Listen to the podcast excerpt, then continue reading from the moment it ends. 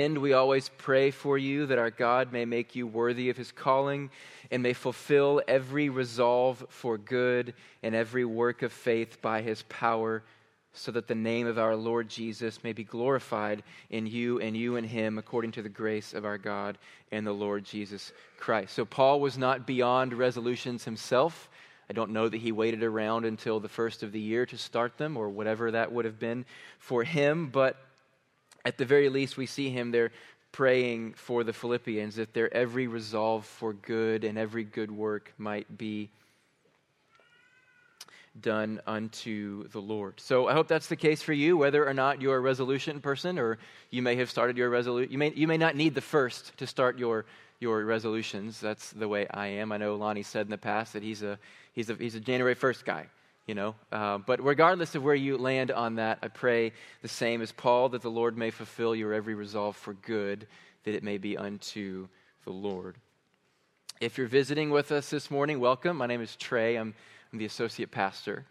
Um, I'm not the one who normally teaches. That's, that's Lonnie. He, uh, he has been walking through the book of Exodus over the course of the last year.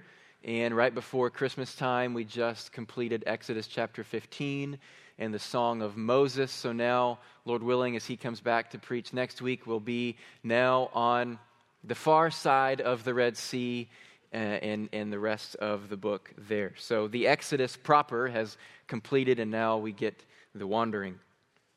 Uh, however, uh, as I have had the opportunity to preach now for a year and a half or so, we've been walking through Paul's letter to the Philippians. And uh, this morning, we're going to be in chapter 3, verses 1 through 11. It's been a minute since we have been in Philippians. Um, August was the last time, I believe, that, um, that I preached, and we were there. But it is always a reminder, and it's a, it's a great reminder to come back to this book and, and just to be reminded that, that, regardless of who is preaching, whether we're on our normal march through Exodus or whether we go back to our intermittent study in Philippians, that, that regardless, we're just going to the next verse, right? We're just picking up with the next verse. Uh, there was a period in John Calvin's ministry when he was banished from Geneva. He had been the pastor of Geneva. And in 1538, the authorities there in Geneva thought that um, they didn't want uh, Calvin there anymore. Uh, so they banished him for three years. But during those three years, things got so bad, they asked him to come back. So in 1541, they rescinded the ban. Calvin came back, and he picked up on the very next verse that he left off with three years earlier in 1538. I love that little anecdote because it goes to show what else would we be doing as we gather here other than going to the next verse? I have no wisdom to share with you outside of the Word of God. Lonnie has no wisdom to share with you outside of the Word. So, where else would we go other than to the next verse? And for us, the next verse is Philippians 3, verse 1, and we'll go through verse 11. Uh, this is the last section, or the second section of discourse in the book of Philippians. Let me just give you a brief recap. What that means, by the way, is that we're now on the second half of the book. Um, in chapter one, Paul largely spent his time offering uh, ministerial updates, uh, letting the Philippians know how his time in prison in Rome is going, and offering what he, he believes to be his future expectations not sure whether he's going to be released. Maybe he will. Maybe he'll die in prison. But regardless, he wants to update the Philippians on the status of the gospel, the progress of the gospel. And, and the status is all is well. The gospel is advancing. There is progress still, even though Paul is in prison. People are coming to know the Lord chapter 1, verse 27, Paul begins the first major section of, of discourse, of teaching in the book. And, and uh, that, that, that section runs through chapter 2, verse 18. And as we walked through that section with three or four or five sermons, there was really one word that rose to the top there, and that was the word citizenship. Paul tells them in chapter 1, verse 27 only let your manner of life be worthy of the gospel of Christ, or live worthily as citizens of the gospel. And that, that, that command hung over that first full section there. What does it look like to be a citizen in this kingdom, governed by Christ and his gospel?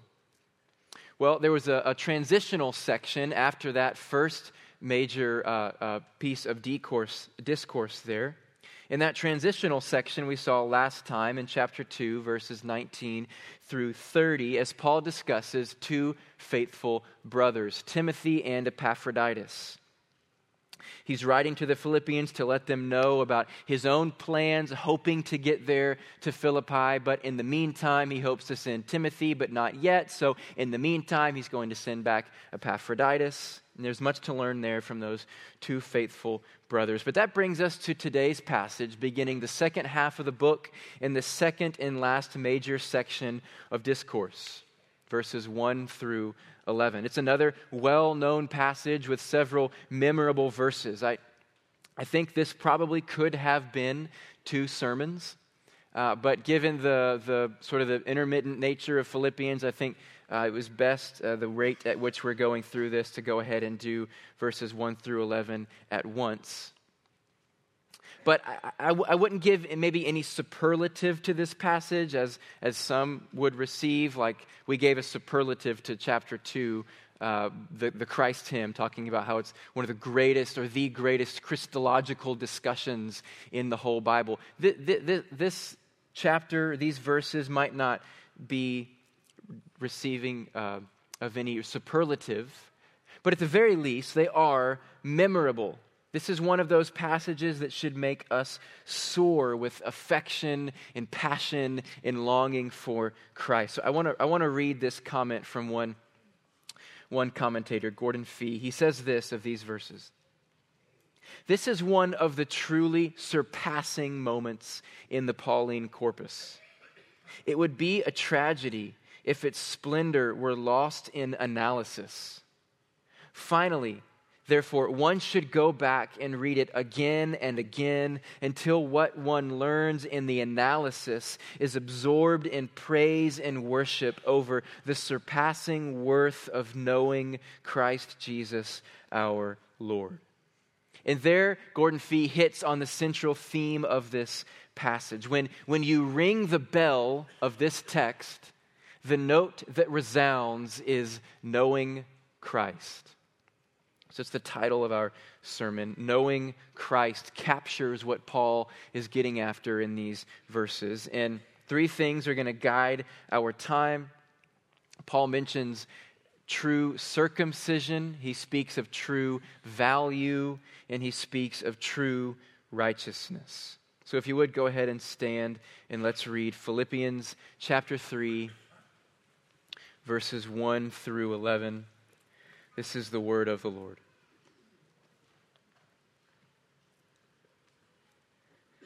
Finally, my brothers, rejoice in the Lord. To write the same things to you is no trouble to me and is safe for you.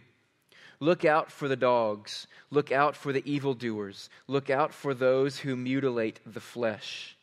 For we are the circumcision who worship by the Spirit of God and glory in Christ Jesus and put no confidence in the flesh. Though I myself have reason for confidence in the flesh also, if anyone else thinks he has reason for confidence in the flesh, I have more. Circumcised on the eighth day, of the people of Israel, of the tribe of Benjamin, a Hebrew of Hebrews. As to the law, a Pharisee. As to zeal, a persecutor of the church. As to righteousness under the law, blameless. But whatever gain I had, I counted as loss for the sake of Christ. Indeed, I count everything as loss because of the surpassing worth of knowing Christ Jesus, my Lord.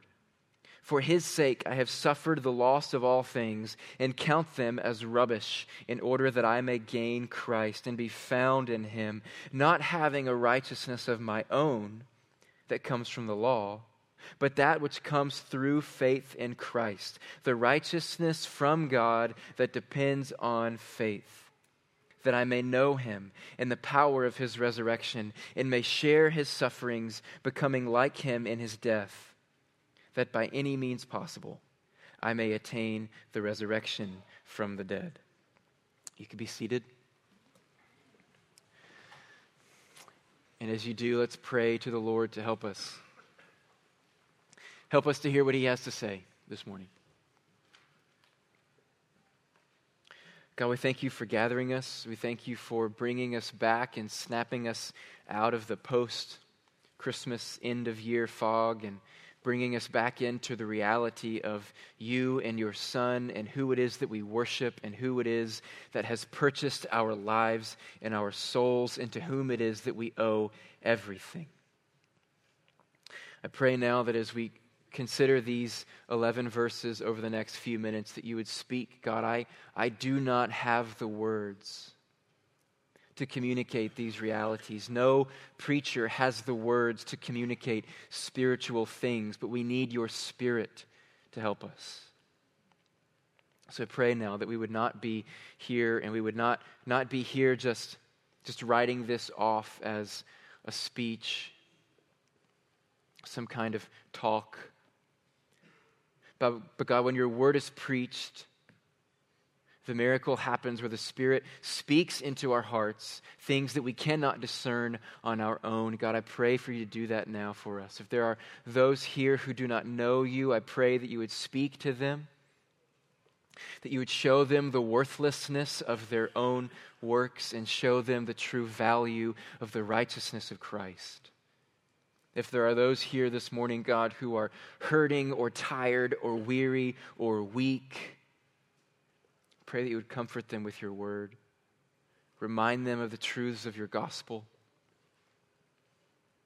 God, for our children in the back, I pray that you would do the same work with the word as they study Daniel this morning do the same work of the word in their hearts as you do in ours with Philippians. We pray that you would save our children now, save them young. May they have what some call boring testimonies because their parents raised them in the church and they became Christians at a young age. We pray that even this hour might be to that end for them. We pray all this in the name of your Son. Amen. Well, halfway through the book, Paul begins this section by saying, finally, which might be a curious way to start when he goes on for two more chapters. But we don't need to read too much into this. That, that word has thrown many people off, thinking, well, this must mean that this is a second letter that Paul wrote, or somebody else wrote and added this as a later, later part of the letter. And we, we don't need to go there. When Paul says finally, he simply is transitioning from one uh, part of the discourse to another, he might as well say, moreover, or additionally. And as he does, he reminds the Philippians of a common refrain that, he's, that he repeats all throughout the letter. That's the refrain of joy. Once again, rejoice in the Lord. It's a great theme in this letter. It's unclear whether this, this command is connected to his excuse me, unclear whether this command is connected to his previous instructions or related to the subsequent instruction. But regardless, there's always a need for the reminder to rejoice in the Lord. Whether it's rejoicing in light of their sufferings that he has mentioned, whether it's rejoicing in light of his own delay in coming, or whether it's rejoicing in light of their diligence among false teaching, joy is a choice that the Philippians need to make. They need to decide to rejoice in the Lord, to resolve, to, re- to set their minds on rejoicing in the Lord. Paul's going to say in chapter 4, verse 12, that he has learned the secret of being content through various sufferings. Many of these things in the Christian life are learned. They're not simply downloaded into us. So to rejoice is a thing that we must choose to do. It's a command to find joy in the Lord. And it's a safeguard for the Philippians as they do that. It's a safeguard because it reminds them who it is that bought them. It's a reminder of their perspective that Christ, the one who purchased them, is their rock and redeemer and the stronghold of their lives. And we constantly need this reminder, no? Sure, we don't know exactly why and where rejoice in the Lord fits, but, but regardless, we constantly need this reminder to rejoice in the Lord. How many of us so quickly and so often revert back to complaining and grumbling that Paul mentioned in chapter 2? Do nothing from those things, he said. But rejoicing in the Lord, finding joy in Christ is an antidote to that grumbling and that complaining. Because remember, we remember that He is the one in whom we place our trust. And it's, it's on the heels of this general reminder to rejoice in the Lord that Paul zeroes in on his target for the rest of these verses. so let's go ahead and consider our first point there true circumcision, verses 2 and 3. Let me reread those.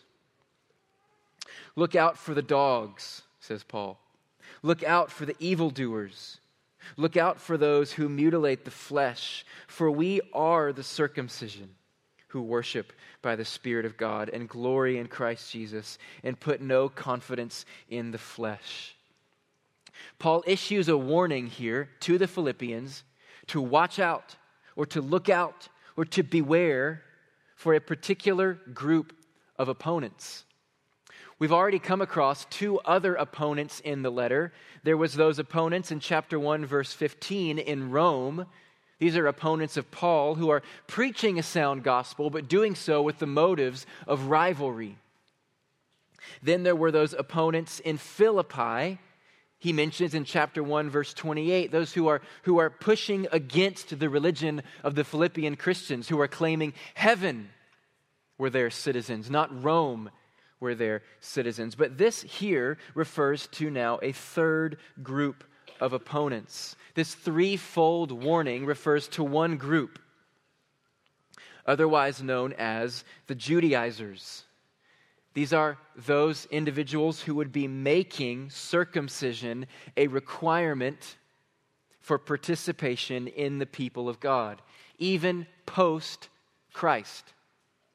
These folks would have agreed with the Pharisee Christians that, that Doug read about in Acts chapter 15. What was happening there in Acts 15 is that after Paul's first missionary journey and the gospel has, has clearly come to the Gentiles, there were those in Jerusalem who were, who were concerned that these unclean Gentiles might be receiving the Lord. They might be coming to know God. So they said, this is Acts 15 5 the party of the Pharisees rose up. The believers who belonged to the party of the Pharisees rose up and said, It is necessary to circumcise them and in order to keep the law of Moses. Yeah, good, good job bringing the gospel to them, Paul. It's great that the Holy Spirit has fallen on them and all, but they still need to observe this so important rite of circumcision in order to be legitimate.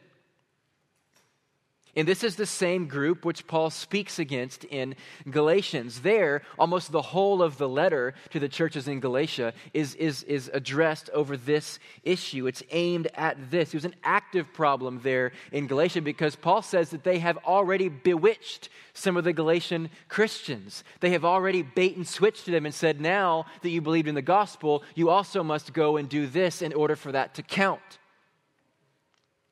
Now, we need to put ourselves in the first century to understand why this would have been an issue at all. You see, when, when, when a Jewish individual would have, would have come to know the Messiah in the first century, they would not have considered themselves to have joined another religion. There really was no distinction, or for that matter, there really was no term Christianity at all. So there was definitely no distinction between Judaism and Christianity. It would be decades or centuries before Jews who became to know Jesus as the Messiah would consider themselves to be something other than still Jewish. That means a Jew who became to believe in the Messiah would not have shed his Jewish identity in the first century. It's important because the most significant part of Jewish identity was circumcision.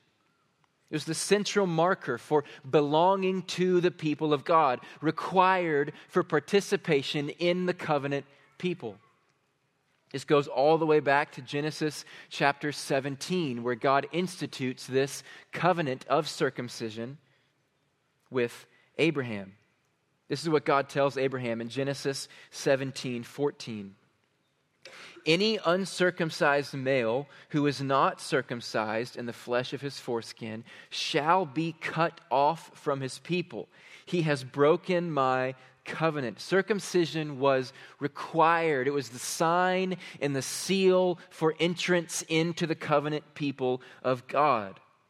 So, if circumcision was central to Jewish identity, and a first century Jewish Christian would not have shed his Jewish identity, you can see why the role of circumcision and what role it would now play was such a big deal in the early church. Paul takes up this issue more in more detail in Romans chapter 4. And there he argues that circumcision, even as the sign and seal of the covenant, did not save Abraham. He holds up Abraham as the, as the, as the highest example of faith. And he says, even for Abraham, circumcision did not save him because Abraham was justified by faith before he was circumcised. I'm going to go back and read Romans chapter 4, verses 9 through 12. Is this blessing then only for the circumcised or also for the uncircumcised? For we say that faith was counted to Abraham as righteousness. How then was it counted to him? Paul's getting at how was faith counted to Abraham? How was righteousness counted to him? Via faith or via circumcision? Was it before or after he had been circumcised? It was not after, but before he was circumcised. He received the sign of circumcision as a seal of the righteousness that he had by faith while he was still uncircumcised. The purpose was to make him the father of all who believe without being circumcised, so that righteousness would be counted to them as well, and to make him the father of the circumcised, who were not merely circumcised, but also walk in the footsteps of the faith that our father Abraham had before he was circumcised. So, what Paul is teaching in more detail there in Romans 4 is that circumcision was never, in and of itself, the key to entrance in the covenant people of God. It was a sign done out of faith. Abraham was counted righteous by his faith long before God ever told him to be circumcised all along, physical, the physical circumcision that marked the covenant people of God pointed to a spiritual circumcision of the heart done by faith. And Paul is not just making this up. He's not retroactively putting something on the old, the old covenant that now makes sense in light of Christ. This was all through the Old Testament. Paul's not making this up. Deuteronomy 10 16. Circumcise, therefore, the foreskin of your heart that's God talking. Jeremiah 4 4. Circumcise yourselves to the Lord, remove the foreskin of your heart. Ezekiel 44, verse 7. Uh, the house of the Lord had been, they had been admit, the house of Israel had been admitting foreigners into the covenant people who were uncircumcised in heart and flesh. Paul's not making this up. It was never about a physical act only.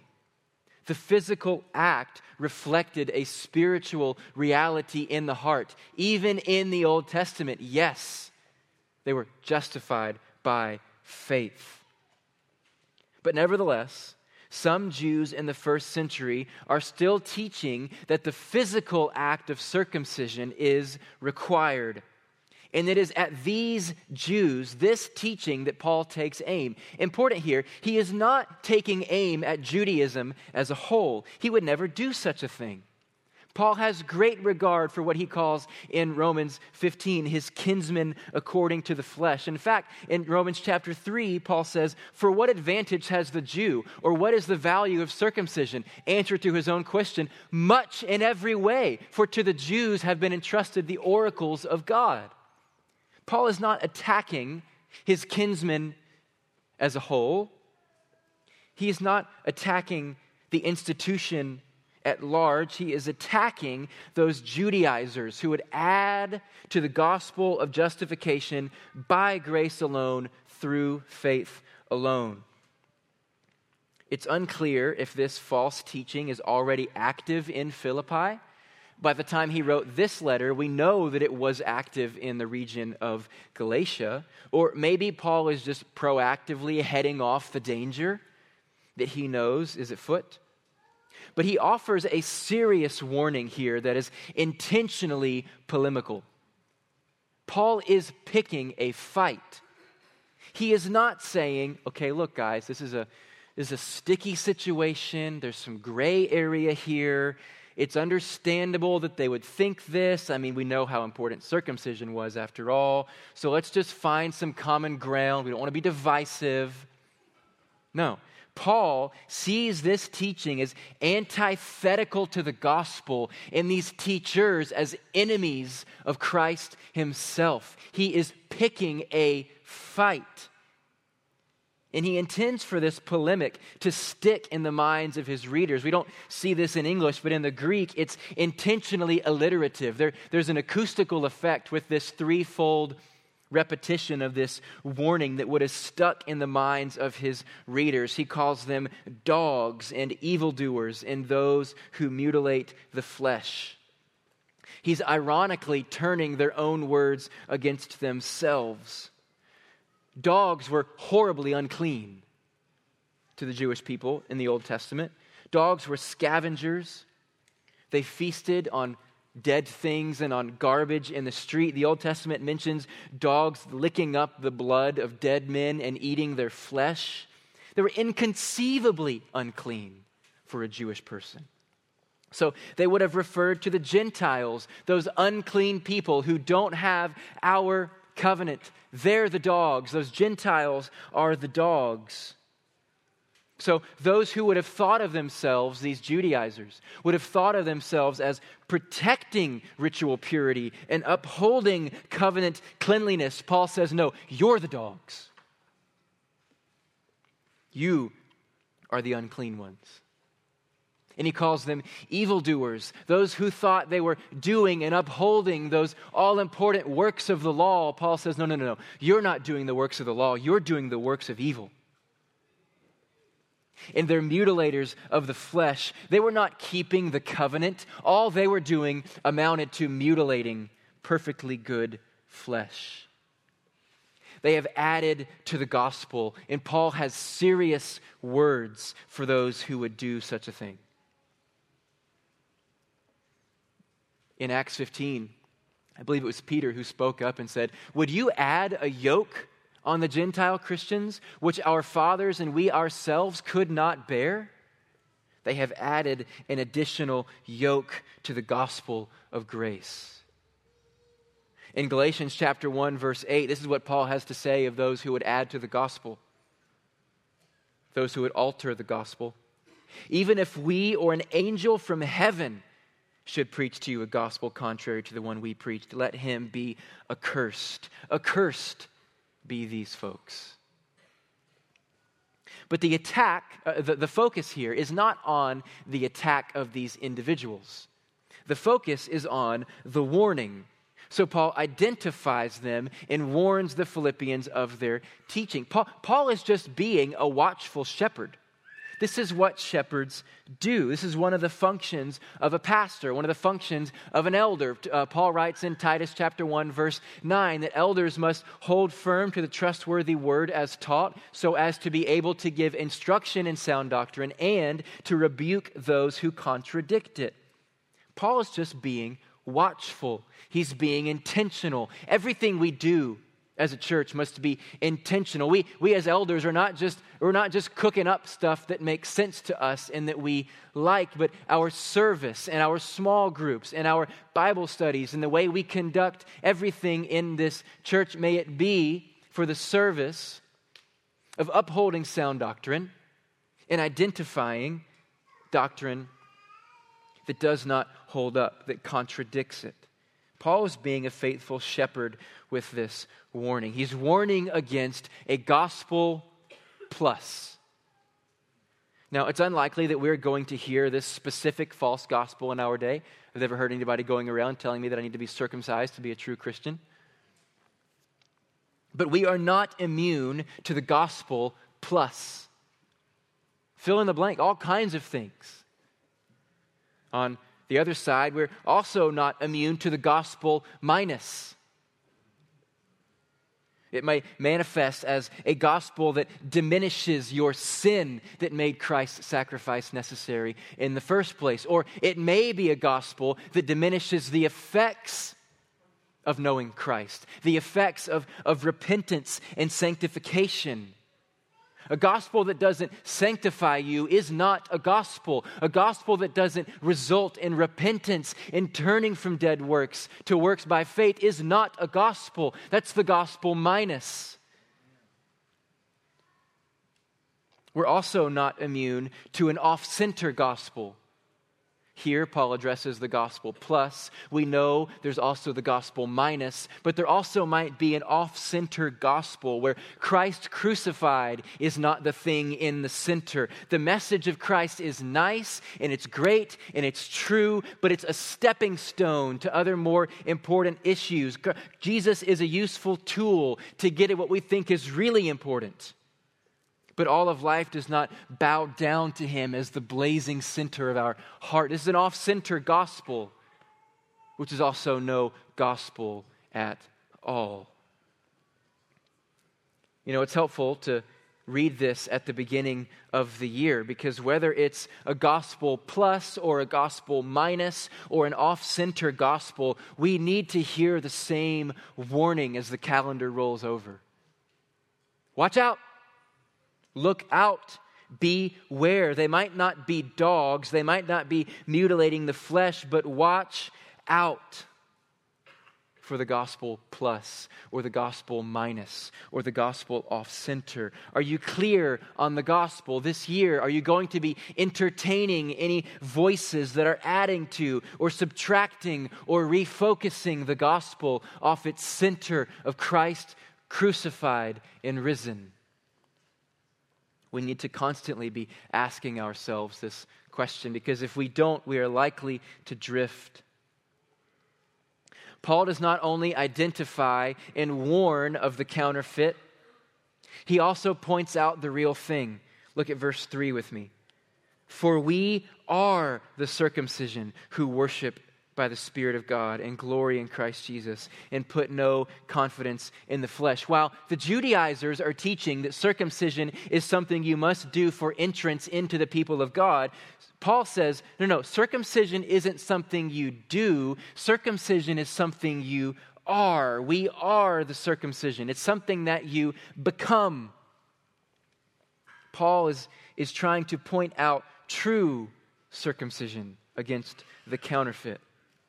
And as he offered a threefold rebuke of the Judaizers in their twisting of the gospel, he now offers in verse 3 a threefold instruction of what constitutes true circumcision.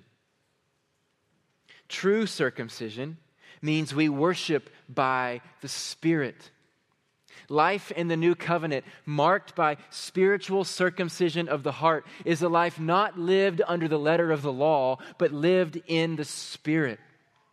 He writes in 2 Corinthians 3 6 that God has made us sufficient to be ministers of a new covenant, not of the letter, but of the Spirit. For the letter kills but the Spirit gives life. We worship now from a new heart, not checking off boxes.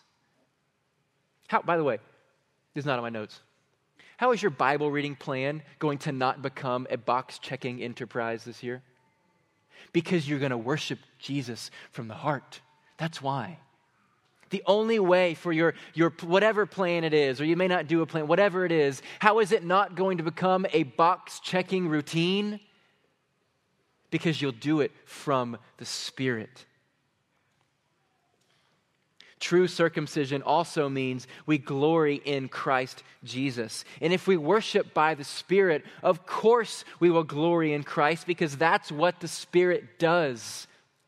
Jesus says, John, John 16, verses 13 and 14. When the Spirit of truth comes, he will guide you into all truth, for he will not speak of his own authority, but whatever he hears, he will speak, and he will declare to you things that are to come. He will glorify me. For he will take what is mine and declare it to you. The work of the Spirit always, always, always results in the glorification of the Son. And if you see anything that is so called spirit or spiritual that does not glorify the Son or has nothing to do with the Son, it is not of the Spirit. It is not spiritual. The work of the Spirit always and only results in the glorification of the Son. Finally, true circumcision means we put no confidence in the flesh. We trust not in outward religious observance to save us. We trust not in our own works. We trust not in our own ability to present ourselves before God. This is a denial of the flesh. True circumcision is a denial of the flesh. So if we step back and look at verse 3, Paul is instructing here at large what it means to be a Christian. True circumcision, true belonging to God is about two things worship and denial. True circumcision is about two things worship and denial. The worship of Christ alone by the Spirit, in the denial of my own works, the refusal to count my own righteousness as legitimate. These things are mutually exclusive. The worship of Christ demands a denial of my own righteousness to put our confidence in Christ requires that we put no confidence in the flesh.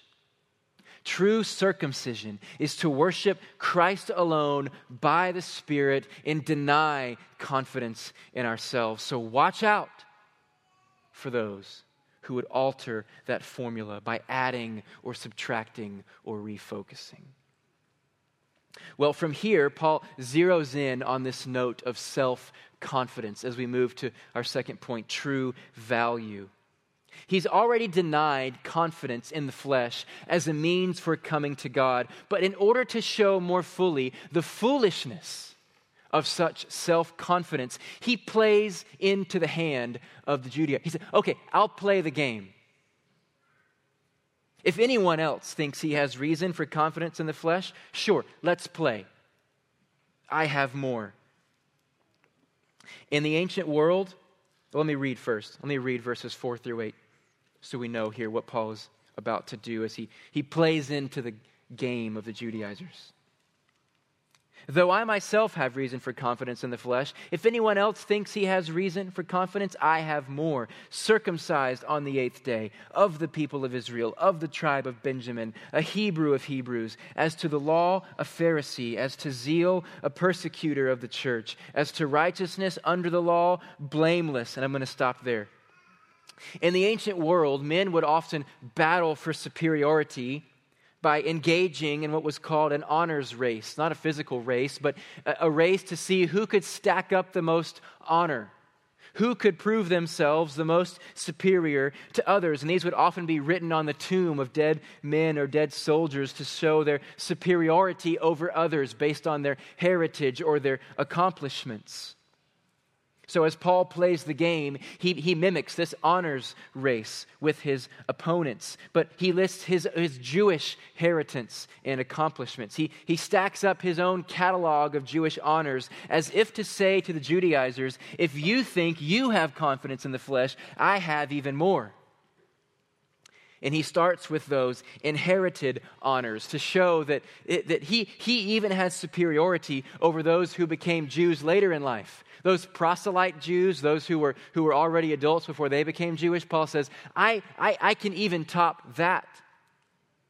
These are not honors that I achieved, these are honors based on my heritage, circumcised on the eighth day, from birth, a keeper of the most important sign and seal, on the precise day that God commanded, the eighth day. Of the people of Israel, an Israelite by birth, Paul's a purebred, He's not the children of converts. Of the tribe of Benjamin, Benjamin remained faithful with Judah, one of the two tribes that did not break off with the northern kingdom, but stayed in the southern kingdom of Judah. Of the tribe of Benjamin, a Hebrew of Hebrews, best of the best, first team all Israel. These are his inherited accomplishments. And then he moved is, is inherited honors. Then he moves to his accomplishments. According to the law, a Pharisee. This would have been an honor to a Jewish person, not a blight as we think of it when we read the Gospels and we see their evil hearts. He was trained under the famed Gamaliel. a Pharisee, as to zeal, a persecutor of the church, one who considered himself to be maintaining the purity of the covenant, working to, to snuff out this ridiculousness of the, of the risen Christ. These people who think that he actually rose from the dead. I was, I was snuffing that out and maintaining the purity of our faith, of our religion, by persecuting those Christians and as to righteousness under the law, blameless. Not sinless, but a perfect keeper of the law, the complex, multi fenced law. Insofar as righteousness under the law could be attained, Paul attained it. His own catalog of Jewish honors shows him to be, as it were, a perfect Jew, everything one could possibly need to prove themselves before God. If that were the way it works, Paul had it. And this catalog constitutes not only his accomplishments, but his very identity.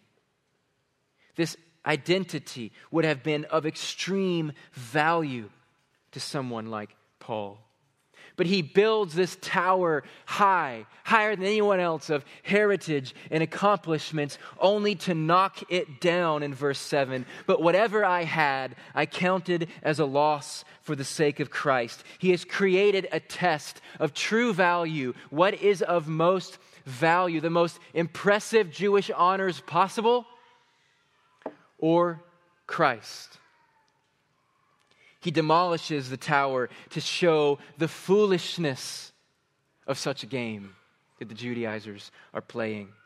And in this demolition, Paul shows two things. One, he shows the impotency of our own works of the flesh. His whole point in refuting the Judaizers is that you cannot do anything to come to God on your own. It is by grace through faith alone. Even the most impressive accomplishments and heritage are not enough. Now, I think as Christians, we know enough not to outright claim that there are other things we're trusting in.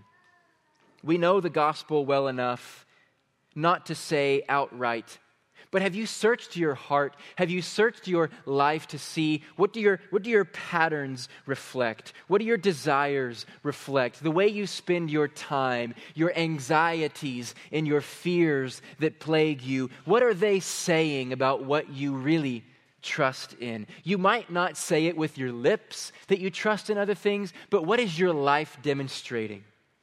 Have you searched your heart? To know that you are not building your own tower. Maybe not of these same Jewish things like Paul did, but we do engage in tower building. Make no mistake. And I have to say this to our children and our students, particularly as Paul talks about his heritage. He could have relied on his heritage if that were efficacious. One of our elders, Mark Grosso, loves to say that God has no grandchildren because we must each choose for ourselves. We must each choose. We may not rely on mom and dad's faith. It will not work, it will not cut it. Each of us has chosen our own way. Each of us has committed iniquity, and the faith of your parents, children, and students will not suffice for you. It did not suffice for Paul, even though he had the richest of heritage. You must choose for yourselves to follow Christ and trust Him. So the first thing was that Paul shows the impotency of the works of the flesh. The second thing is that he shows the foolishness of tower building at all comparing accomplishments and abilities and gifts, keeping up with those others down the street. Paul aims to, to make foolish the entire enterprise of constructing a tower for ourselves. Yet we do engage in this. All of these points of earthly gain, Paul says, I count them as loss for the sake of Christ. What was it, though, about Christ that causes all other things to be lost? What is it that makes Christ more valuable than everything else? Paul created a test, a test of value, and he said that Christ is more valuable, but why? Why is Christ more valuable? Answer verse 8 as Paul moves to the thesis statement of his passage. Indeed, I count everything as loss because of the surpassing worth of knowing Christ Jesus, my Lord. What makes everything else loss?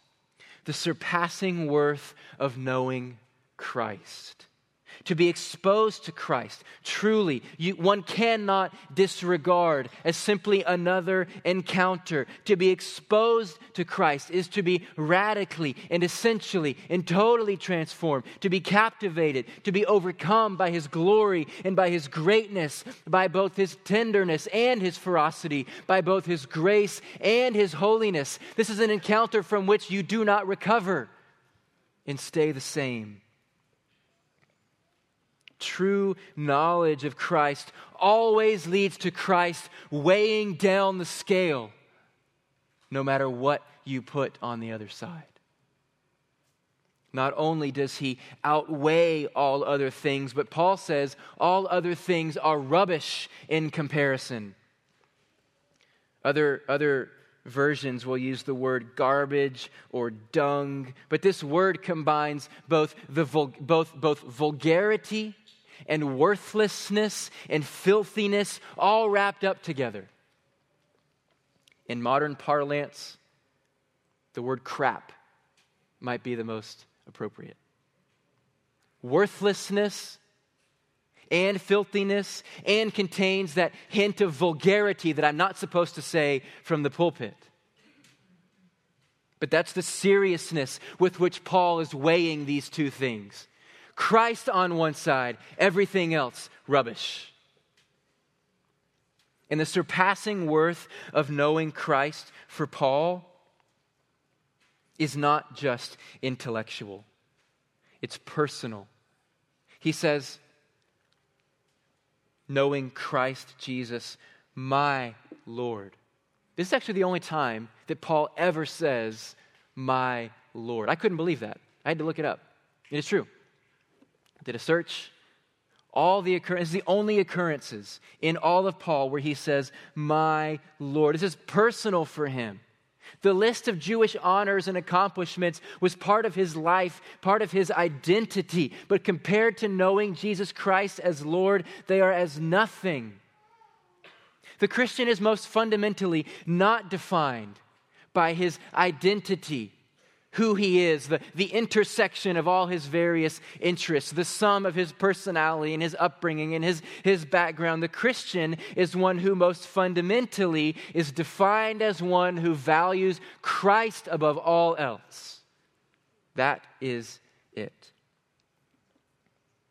Have you ever considered knowing Christ as this significant in the Christian life? We talk all the time about honoring Christ and glorifying Christ, in living for Christ, but have you ever thought specifically of knowing Christ?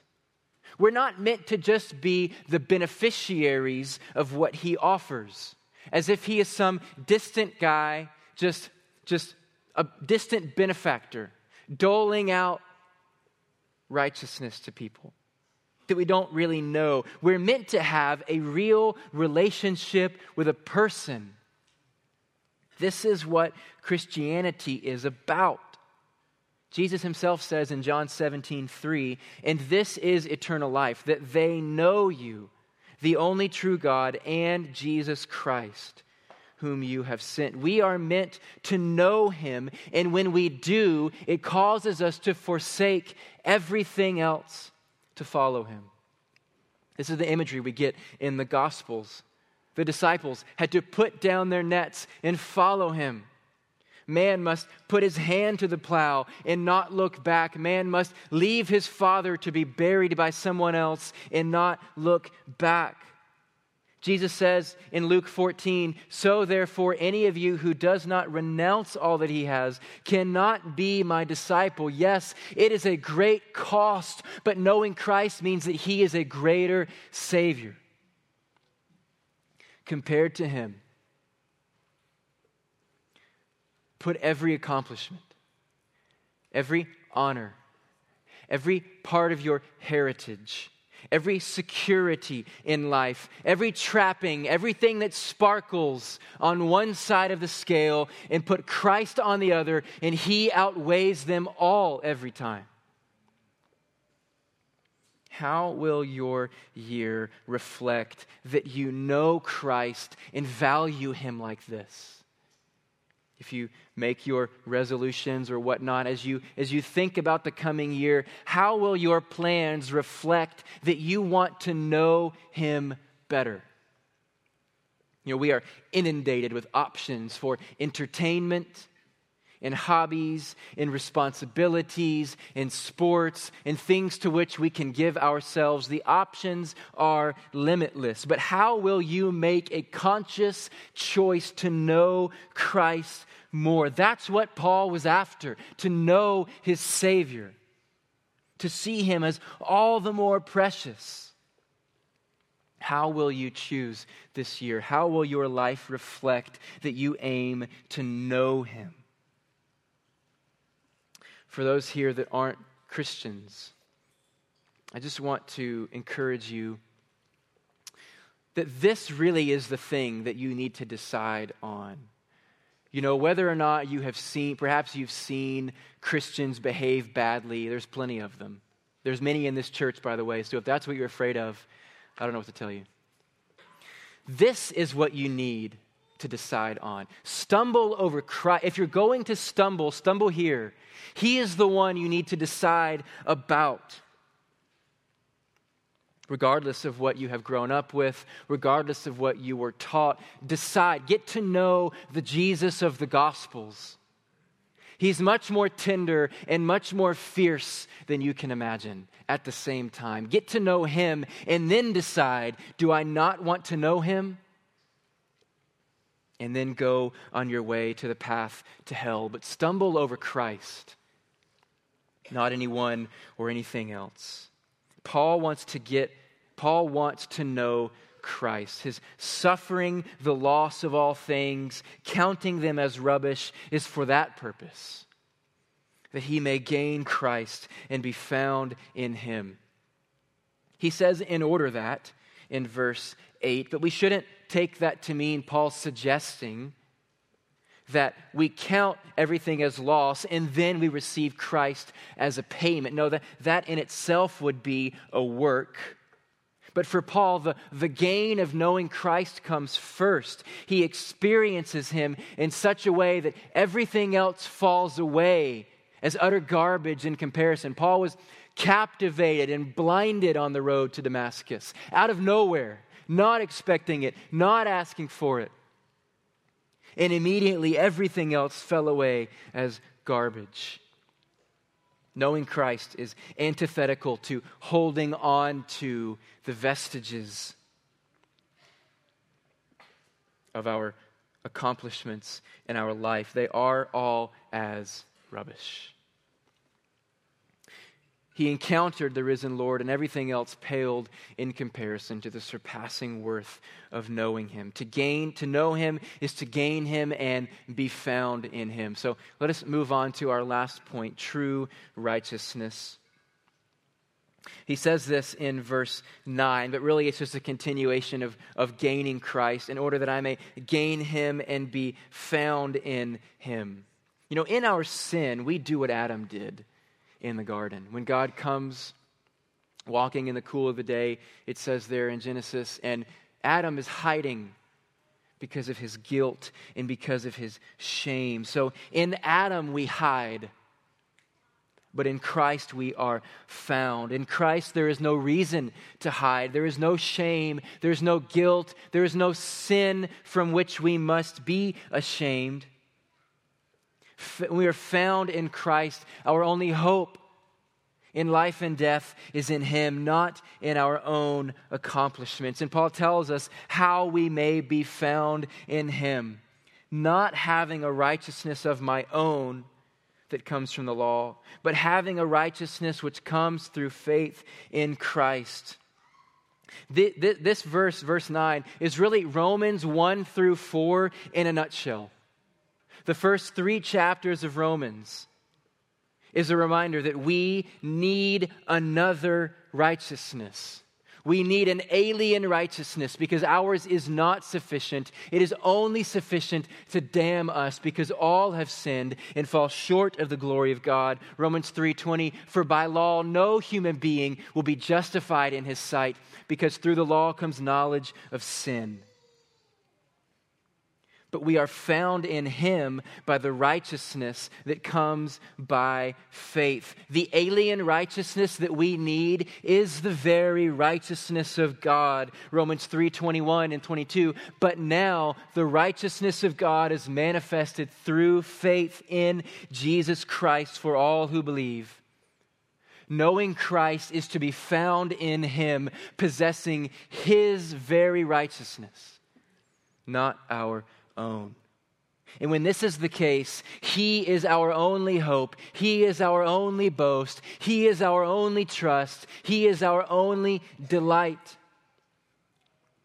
This is the gospel which we most must be so clear on. I mentioned earlier about being clear on the gospel. Not a gospel plus, not a gospel minus, not a gospel off center, but a true gospel. This is the one we must be so clear on. Our sin is vile to a holy God, and we need the righteousness of another that we may know him. The only one who could provide such a righteousness was God Himself, the second person of the Trinity, who emptied Himself by taking the form of a servant, being born in the likeness of men in being found in appearance as a man, humbled himself by becoming obedient to the point of death, even death on a cross. And on that cross, he became sin, took our unrighteousness, and gave us his righteousness. Now, in grace, God gives us faith to trust him. And his righteousness becomes our own, and now he, Christ, is worth everything. That's the gospel that we need to shoot right down the middle on. And it's beautiful here as we go into verse 10 that Paul brings the discussion back to knowing Christ. He, we, we don't only relate to Christ legally as our legal justification, our forensic righteousness, being positionally in Christ. We don't only relate to him legally and positionally, we relate to him personally. Paul goes back Verse 10 all of this, that I may know him. In knowing him results in two things knowing the power of his resurrection and knowing the sharing of his sufferings. First, Paul wants to know him in the power of his resurrection. The power of God is most fully and greatly manifested at the resurrection. When we are found in Christ, we have the same power in us. What this means for you, Christian, is that there is no sin which you cannot overcome. You are never, ever stuck if you are found in Christ. There is no point at which you are hopeless if you are found in Christ. There is no sin which you cannot overcome, there is no forgiveness which you cannot offer. With his power, we are not just poor, miserable pilgrims slogging through this world until we get to the celestial city. His power brings joy. We march on with hope in the power of his resurrection. Knowing that brings hope. We can live in the present, as one commentator said, with a kind of holy abandon, forsaking all else, considering our accomplishments as rubbish. Because we know that we have all we need in him. We have no need of our own righteousness because we have his righteousness. We have all we need in him. The power of Christ's resurrection gives us this hope. So may we know him. May we know it. And it's a reminder to us that God has raised us from the dead. It keeps us humble. See, Christ, Christ's physical resurrection anticipates our physical resurrection but it also images the miracle of our spiritual resurrection. You and I being saved from sin is as much a miracle as a dead body living. Be not bored with the miracle of your resurrection. The second thing that Paul wants to know is to share in Christ's sufferings. This is the same word we've seen several times as fellowship or koinonia. Paul, Paul wants, uh, desires to know the mutual participation, the sharing, the fellowship in Christ's sufferings. Because we have the hope of his resurrection, we're enabled to share in these sufferings. In other words, to know Christ is to have a life shaped like Christ. And we learned in chapter 2 that Jesus' life was cruciform, it was cross shaped. So, for us to know Christ is to likewise have a cruciform life, humble, obedient, and suffering. To know Him is to participate in that, to become like Him in this regard, to become like Him in His death. The Philippians, Paul says, have already been granted the opportunity to suffer. They've been granted the opportunity to suffer for Christ. Paul is aiming at knowing Christ means having the opportunity to share in his sufferings, both by perhaps physical suffering and by suffering the loss of all of our own accomplishments. By knowing Christ, we will gladly conform ourselves to be cross shaped, where we await the hope of the resurrection. And it's on this note that Paul, well, Paul's not closing, he's still writing the letter. But it's on this note that Paul moves into verse 11 and on the note that we will close with. Verse 11, he says, well, let me back up to verse 10. That I may know him and the power of his resurrection, and may share his sufferings, becoming like him in his death, that by meaning this is sort of the end of his logic here, that by any means possible I may attain the resurrection from the dead. Paul always has an eye set beyond this life when he will know Christ fully. The end of knowing Christ on earth is knowing Him fully when we are united to Him in the new heavens and the new earth with, prefer- with perfected, resurrected bodies just like His own. And of course, knowing Christ here on earth ought to be our aim because that's where we're headed. We're headed to be united with Him fully, to value Him fully and this ought to engender for us, as it does for Paul, much anticipation and much hope. This is what it's all about to know the one who is the offspring of Genesis 3:15, to know the one who is the lamb of the Passover, to know the one who is the bronze serpent lifted up in the desert. We get to know that one fully and finally when we are resurrected and united with him perfected bodies just like his. Do you have, does, does that play a factor in your Christian life? Do you have that kind of hope? Have you ever been or to a funeral or, or been around those who are grieving the death of a loved one and, and this is just absent? Sad. Because when this isn't there, the only thing left in what you find yourselves talking about is, is the memories of good times and and um, you know, legacy that person might leave and the good things they did and, and the good person they were. But it's all rubbish. It won't hold up. It's sad. It's lamentable. It should break our hearts to hear those kinds of funerals. There's a marked difference when a saint dies with the hope of attaining the resurrection from the dead because they have a righteousness, a true righteousness that comes by faith in Christ. To borrow from Paul earlier in the letter, to die is gain because we have the hope that resurrection is coming and that we will see the shining face of Christ in all its splendor. We will know him fully and truly, and we will have him as ours forever.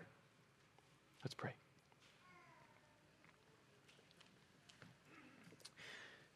God, I thank you for this word, and I pray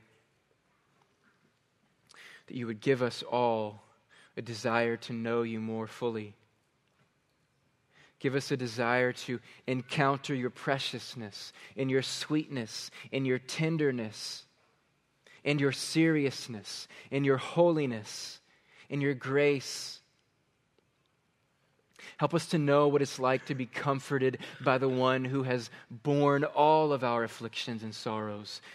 Help us to know what it's like to, to boldly approach the throne of grace with confidence because you yourself know us. God, I pray that this, this would define the way we live. I pray that we would not waste our lives and waste our year and waste our time on all kinds of other pursuits that in the end are rubbish. Help us to see what is truly valuable in your Son and forsake all else that we may know him and be found in him. Let's pray. Amen.